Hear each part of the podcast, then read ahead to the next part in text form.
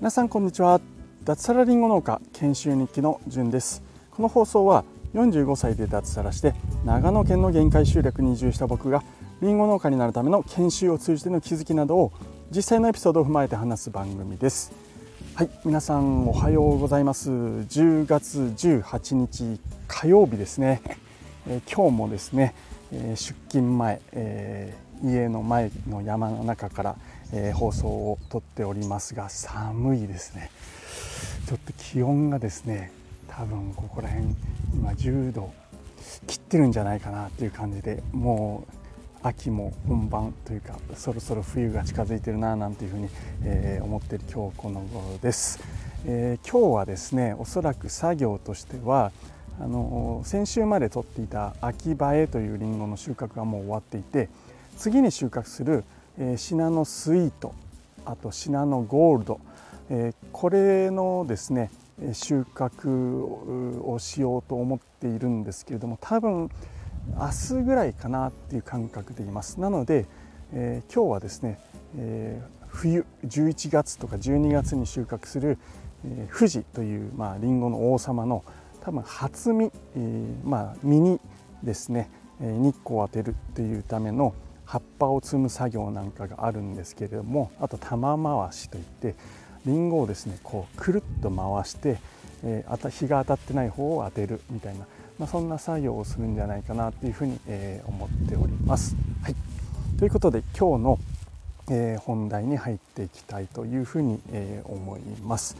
今日はですね文章力は力というお題で、え、お話ししていきたいというふうに、え、思います。はい、えー、っとですね農業とはま、関係ないっていうふうに思われる可能性があるんですけどもこの文章力っていうのはまあ、農業にかかわらず生きていく中ですごく役立つスキルだなっていうふうに、え、僕は思っているので、え、まあ、農業にちょっと絡めたりしながら話していきたいなっていうふうに思います。僕はですね、え、副業としてウェブライターという仕事をかれこれ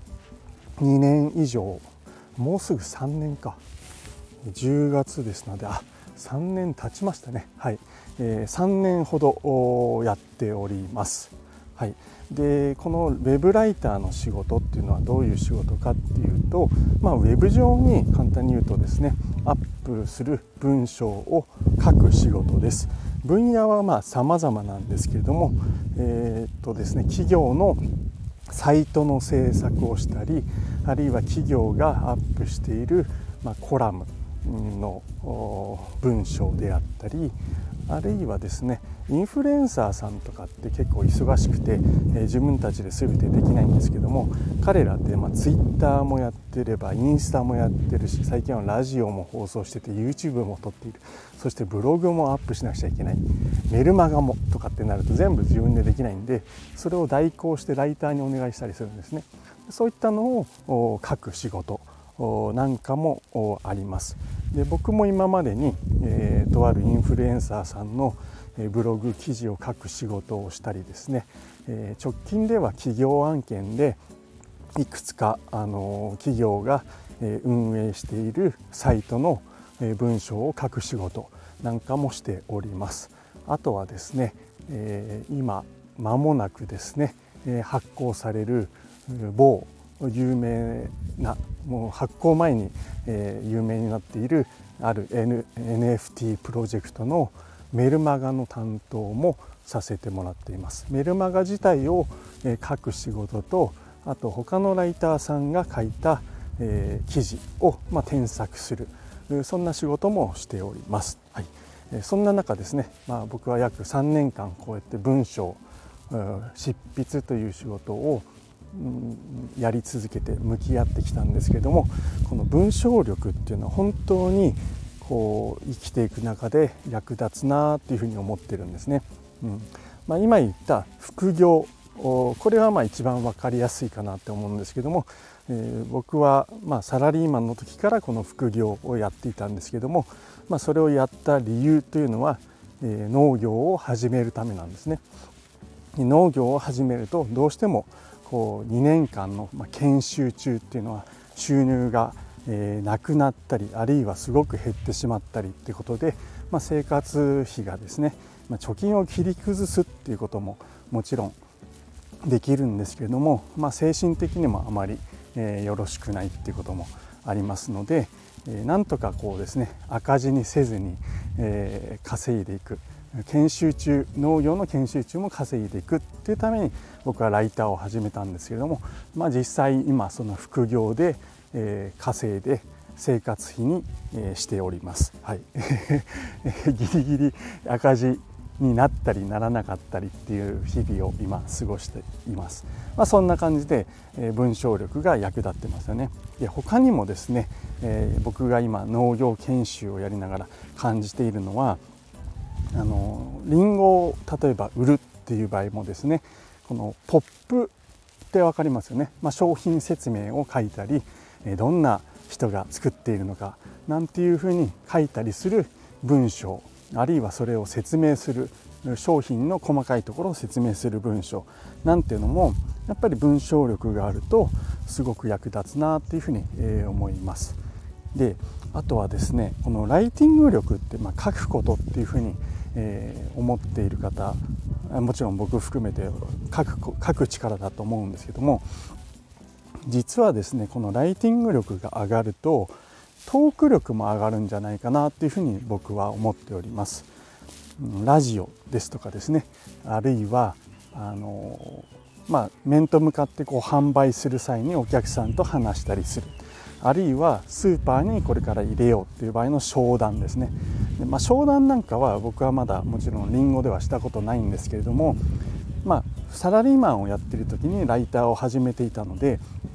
よくよく自分のことをですね、えー、まあ、客観的にこうちょっと見る見てみるとですね、えー、僕が相手にしていた大手企業の、まあ、購買担当者との商談なんかもライターを始めてからだいぶスムーズになったんじゃないかなっていうふうに思います。これなんでかっていうとトーク力がその文章力で上がったから、うん、文章力が上がって トークがトークスキルがアップしたからですね。でそれそれを何でかっていうとこの文章を書く際に、まあ、一番基本的だというふうにウェブライティングで言われているのは PREP 法っていうのがあるんですね、えー、 PREP っていうのは英語の頭文字を取っていて point reason example point ですね。だポイントというのは、まあ、要は伝えたいことですね、はい、まず結論ファーストとかって言いますけどこのポイントっていうのが結論です。なので結論を先に文章ではウェブライティングでは書くようにっていうのが、ま基本的なところですね。分かりやすく説明するためにはまずは結論ありきで伝えるべきですよっていうのが、まあ、ライティングの基本になります、はい、で次にリーズンですね。理由。結論を述べた後にその理由を伝えます。そしてエグザンプル例えばみたいな感じで話してで最後にもう一回結論を繰り返す。これによって伝わりやすい文章になるっていうふうに言われているんですけどもまあ実際そういう文章を読むとすごく分かりやすいですよね。でこれは文章だけじゃなくて話す時もそうなんですよね。まずは結論から述べる。そして理由を伝えてえ、それだけだとちょっと足りないので例えばこういうケースがありますよねみたいな話をして最後にもう一回結論を述べるだから何々なんですみたいな、え、こういったのはトークでもすごく使えるなっていうふうに思います。まあ、ラジオでそれをそのトーク術を使うかどうかっていうのは、まあ、話す内容とかにもよって全然変わってくるんですけども、まあ、そういったですね、えー、武器というか、えー、まあ、手持ちのスキルっていうのを持っておくと何かあった時に、まあ、使えるななんていうふうに、えー、思っております。はい、ということでこの文章力は、まあ、力ということでこれは、まあ、生きていく上ですごく役立つスキルだと思います。でこれは今後僕が農家になっても、えー、使えるスキルだななんていうふうに、えー、思って今日ちょっとお話ししてみました。文章力っていうとなんか農業とはかけ離れたような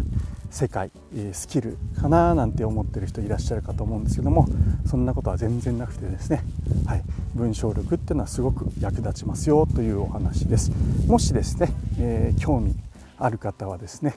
えー、ぜひ、えー、このライティングウェブライターなんていう仕事をちょっとやってみるといろいろ学ぶことがあるんじゃないかなというふうに、え、思いますので、えー、ぜひおすすめします。よくよく考えるとですね、え、僕のこのラジオ放送今はですね、え、脱サラリンゴ農家研修日記という名前なんですけども昔はですね、えー、ウェブライターのあれ？なんだっけ名前？ウェブライターのチーズ。それはブログ名か。えーとまあ、ラジオもそんな感じで、約301年弱ですね、えー、ライターのスキルとかについてずっと1年弱話してきました、はい、そこから切り替えて今は脱サラりんご農家研修日記という形なんですけどももしライターとかそういったものに興味がある方はですね、えー、僕の過去放送を聞いてもらえるとまあ、僕がど素人で何も書けない状態からこう少しずつスキルをまあつけていった、え、その日々、え、でそこで学んだことなんかも話していますので、え、聞いてみてもらえるとすごく嬉しいです。最後に一つですね、え、ちょっとお知らせをさせてください。一応タイトルにも書いたんですけども、トマジョダオでコラム募集しますというお話です。はい、あのですね、え、僕が今所属している、まあ、農業でなりわいを農業をなりわいとした人を中心としつつ、まあ、農業に興味のある人田舎暮らしあるいは移住、まあ、そんなことに興味がある人が集まっているオンラインコミュニティでトマジョダオという、えー、コミュニティがあります。はい、そこで、えー、僕を含めて数名でですねトマジョダオについて紹介するサイトを制作したんですね、うん、ホームページみたいなもんですね、まあ、そこで、ま、どんな活動をしているのかとかですね。トマジョダオって外から見ると何やってるかわからないと思いますので、えー、中の様子を紹介したりそこにいるメンバーさんがですね活発に活動をしているので、えー、 Voicy であったり、えー、 stand.fm の放送を宣伝させてもらったりえあるいはですね農家があ農家をやってる人が多いので、えそこの商品、作物を、販売するサイトを、掲載させてもらったりしています。でその一環で今度ですねサイトにちょっとコラムを募集したいなっていうふうに思っています。サイトに掲載するためのコラムですね。まああの何でもいいかなというふうに思いつつちょっと何でもいいって言ってしまうとコラムを書く人もね、迷ってしまうかと思いますので、えー、まず、まあ、農業農に関すること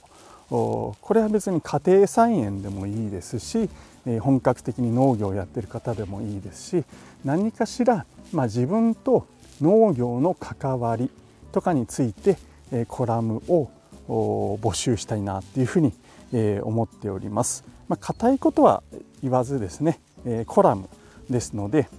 コラムっていうのは、まあ、新聞とかで、まあ、囲み記事だったりちょっと軽く書いたような記事ですね。でコラムにとって一つだけ、えー、条件があります。それはですね、まあ、自分の考えを入れるということですね。それがコラムになりますので、えー、どうですかね400文字以上ですかね、えー、ハードル高くしたくないんで、あのまあ、それより短くてもいいかと思うんですけども、まああの小学校の頃に書いたあのなんていうんですかあの400字詰めの紙ありますよね、はい、それぐらい以上。長くても構わないので、えー、それでコラムをちょっと募集したいと思います。それで文章力に自信がないとかですねいきなりサイトに載せるのが怖いなんていう人はですね、えー、まあ希望者に限って、えー、僕が添削をサービス